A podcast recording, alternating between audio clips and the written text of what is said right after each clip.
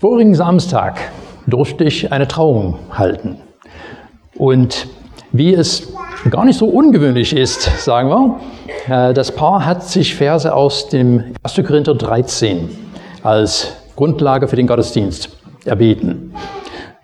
Und naja, das ist ja nicht das erste Mal, dass ein Paar sich diesen ersten Korinther dreizehn gewünscht hat. ersten Korinther dreizehn in der Bibel, das ist ein wunderschönes Gedicht über die Liebe, wo uns da sehr viel über die Liebe erzählt wird.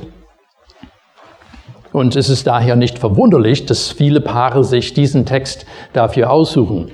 Nun, ersten Korinther dreizehn wurde nicht als Text für eine Hochzeit geschrieben. Dennoch ist es ganz legitim, diesen Text bei einer Hochzeit anzuwenden.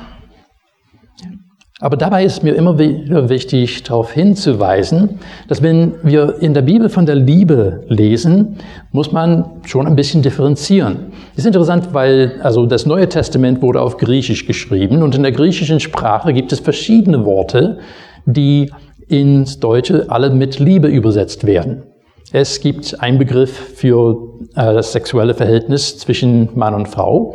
Es gibt einen Begriff für mehr eine freundschaftliche Liebe. Und dann gibt es einen Begriff, was für eine bedingungslose Liebe steht. Und in ersten Korinther dreizehn finden wir eben diesen Begriff für die bedingungslose Liebe. Und in der Hochzeit Predigt ist es mir dann immer wieder wichtig, darauf einzugehen, was das eigentlich bedeutet. Und ich möchte einfach einen Abschnitt von der Predigt an dieser Stelle auch mit reingeben. Wie schon gesagt, die Liebe ist ein schönes Thema für eine Hochzeit, aber gerade an dieser Stelle ist es wichtig zu betonen, dass die Liebe nicht nur ein Gefühl ist. Die Liebe kann ungeheuerlich starke Gefühle erzeugen. Aber sie ist selber kein Gefühl. Beim Eheversprechen wird von guten und schlechten Zeiten, bis dass der Tod uns scheidet. Also wird, das ist ein Teil von Standard-Ehegelübnissen. Wenn ein Mensch sich entscheidet, in guten wie in schlechten Tagen bei einem anderen zu bleiben und dieses Versprechen auch in den schlechten Tagen hält, dann hat die Liebe zwei Leben in einem Umfeld, also zwei Leben getragen, in einem Umfeld, wo das erste Herzflattern sich nicht mehr hintraut. Also wenn man darüber nachdenkt, ist Bedingungslosigkeit wirklich etwas ganz Heftiges. Jemandem bedingungslos zu lieben, das ist für uns Menschen, äh, drücken wir es milde aus, eine sehr große Herausforderung. Nun, heute predige ich nicht über ersten Korinther dreizehn. Und ich predige über einen anderen Vers, der vielleicht sogar noch bekannter ist. Und an der Stelle muss ich einfach fragen, Markus, hast du gewusst, worüber ich heute predige? Ich hatte es im Da hattest du das ist so eine Verbindung da. Also, der Text, über den ich heute predigen werde, ist wahrscheinlich der bekannteste Vers in der Bibel, Johannes drei sechzehn. Nun, wenn ich über Johannes drei sechzehn predigen will und nicht über ersten Korinther dreizehn, warum fange ich mit ersten Korinther dreizehn an? Also erstens, in Johannes drei sechzehn wird derselbe Begriff für die Liebe verwendet wie in ersten Korinther dreizehn. Das heißt, der Begriff für die bedingungslose Liebe. Und zweitens, in ersten Korinther dreizehn hat Paulus viel über die Natur der Liebe erläutert, aber in Johannes drei sechzehn hören wir, worum es den Erfinder und Vollender der bedingungslosen Liebe geht.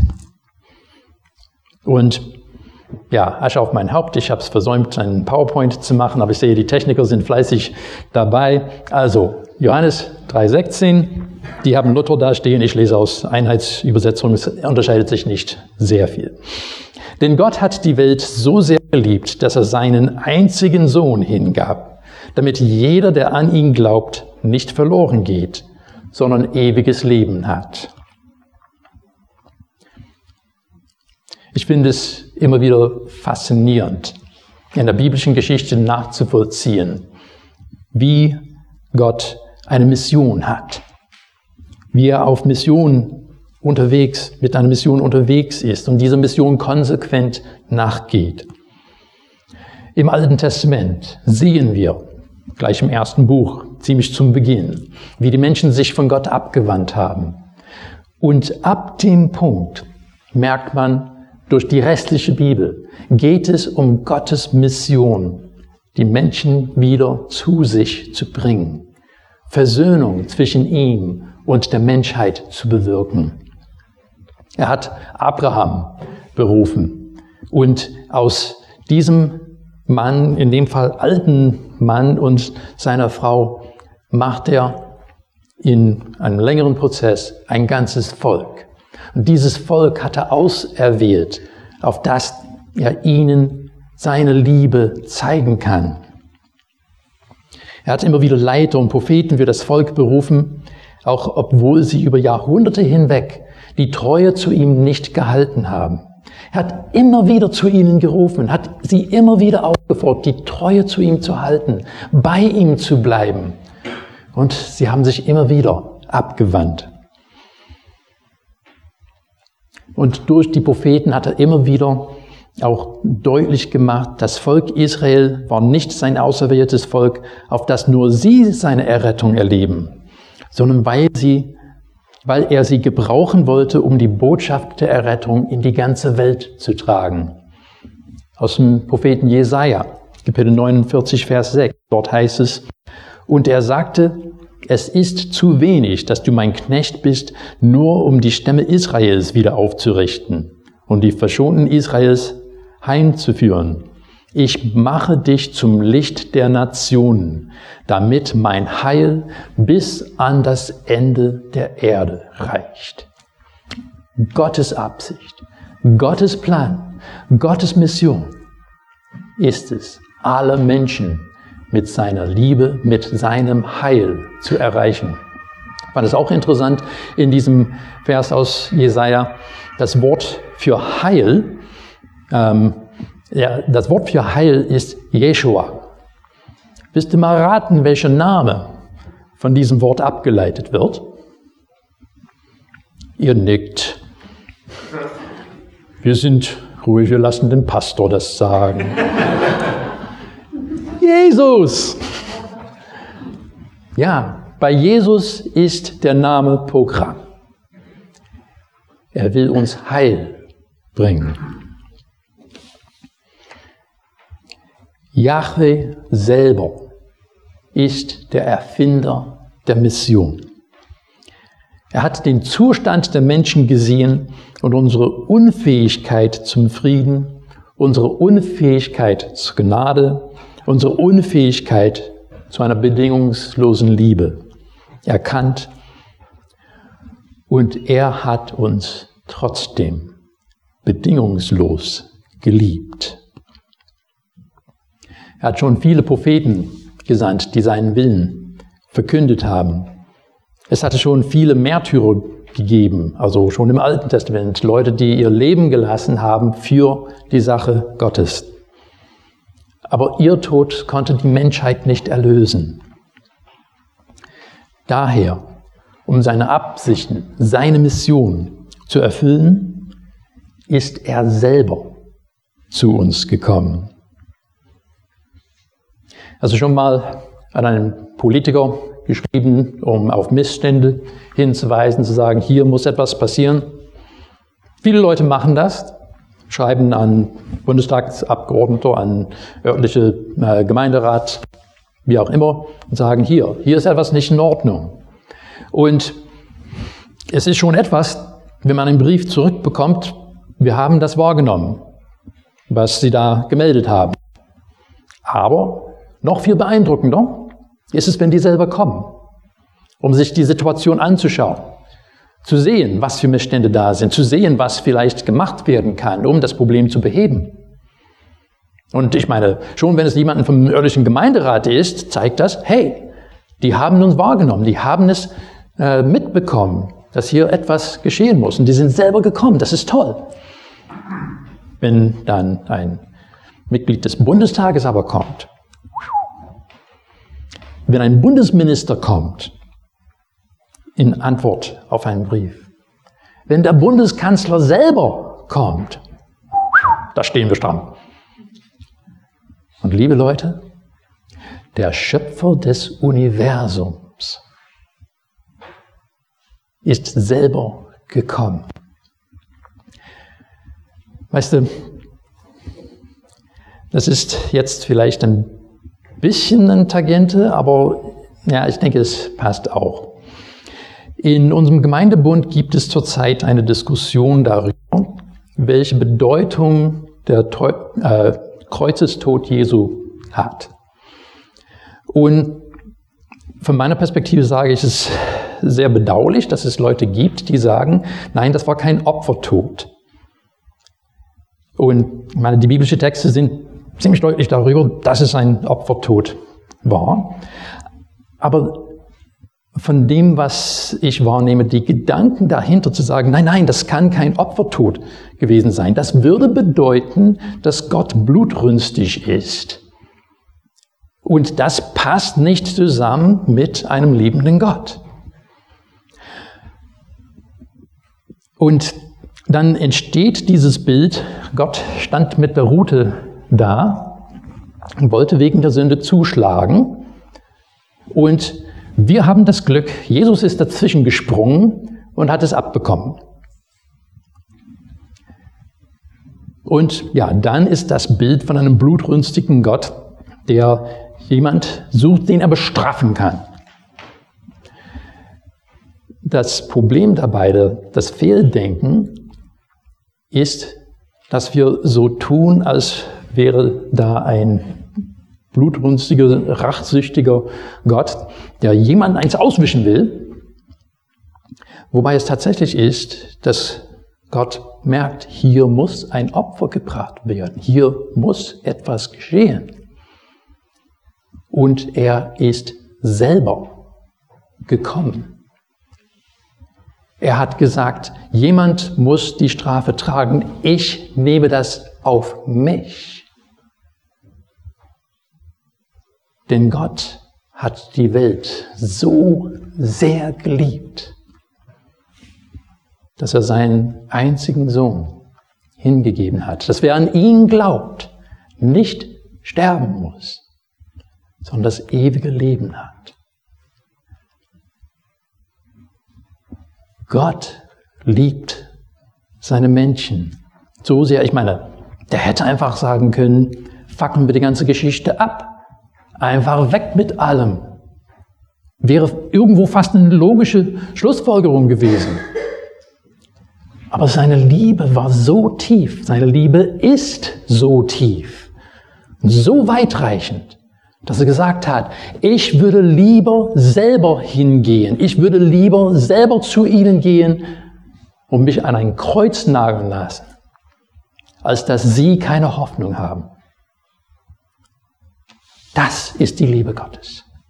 Das ist die bedingungslose Liebe, die uns entgegenkommt, die immer wieder zu uns ruft, die seit Jahrtausenden der Menschheit zuruft. Komm, folge mir nach. Ich will dir Leben geben. Ich will dir Hoffnung geben. Das ist der Gott, dem wir dienen. Das ist das, ja.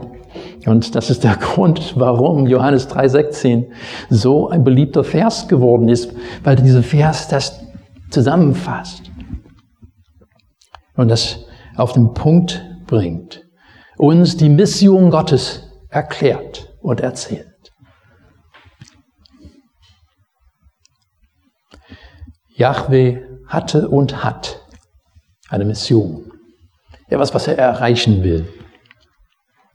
Er ist der Erfinder der Mission. Nun, kann auch gut sein, dass es manchen Leuten ein bisschen mummelig wird, wenn der Pastor vorne steht und anfängt, von Mission zu sprechen. Ich wurde sogar neulich darauf angesprochen. Also willst du dann sagen, dass wir alle mit der Bibel auf die Straße gehen sollen und dort missionieren sollen? Ich habe nicht gewusst, was Markus gestern gemacht hat, aber Tatsächlich wollte ich und will ich hier in dieser Predigt sagen, nein, das ist nicht zwingend das, worum es bei Mission geht. Wenn Gott dir diese Gabe gegeben hat, wenn er dir diesen Auftrag gegeben hat, dann auf alle Fälle. Aber wir sind nicht alle zur selben Art der Mission berufen. Und wenn es nicht authentisch ist, das werden die Leute auch merken. In erster Linie geht es darum, dass wir von dem Erfinder der Mission lernen. Und wo hat er angefangen? Mit der Liebe zu den Menschen. Dass seine Liebe nicht abhängig, davon abhängig war, dass wir gut sind, dass wir hübsch sind, dass wir was auch immer sind. Einfach, weil wir sind. Weil wir seine Schöpfung sind, liebt er uns. Und er beruft uns auch, anderen zu lieben. Und dann können wir feststellen, es gibt verschiedenste Arten, den Glauben in die Welt hineinzutragen. Der Pastor meiner Heimatgemeinde war eben einer, der also mit Evangelisation wirklich sehr gut war.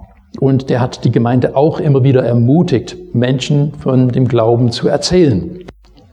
Und ich habe von einem Fall gehört, äh, ich war Jugendlicher oder junger Erwachsener zu der Zeit, ich vergesse genau, wann das war, spielt nicht die Rolle. Aber in unserer Gemeinde war ein Mann namens Dave, der war leitender Mitarbeiter in einer Spedition. Und noch ein Mann in unserer Gemeinde namens Rick arbeitete auch bei dieser Spedition.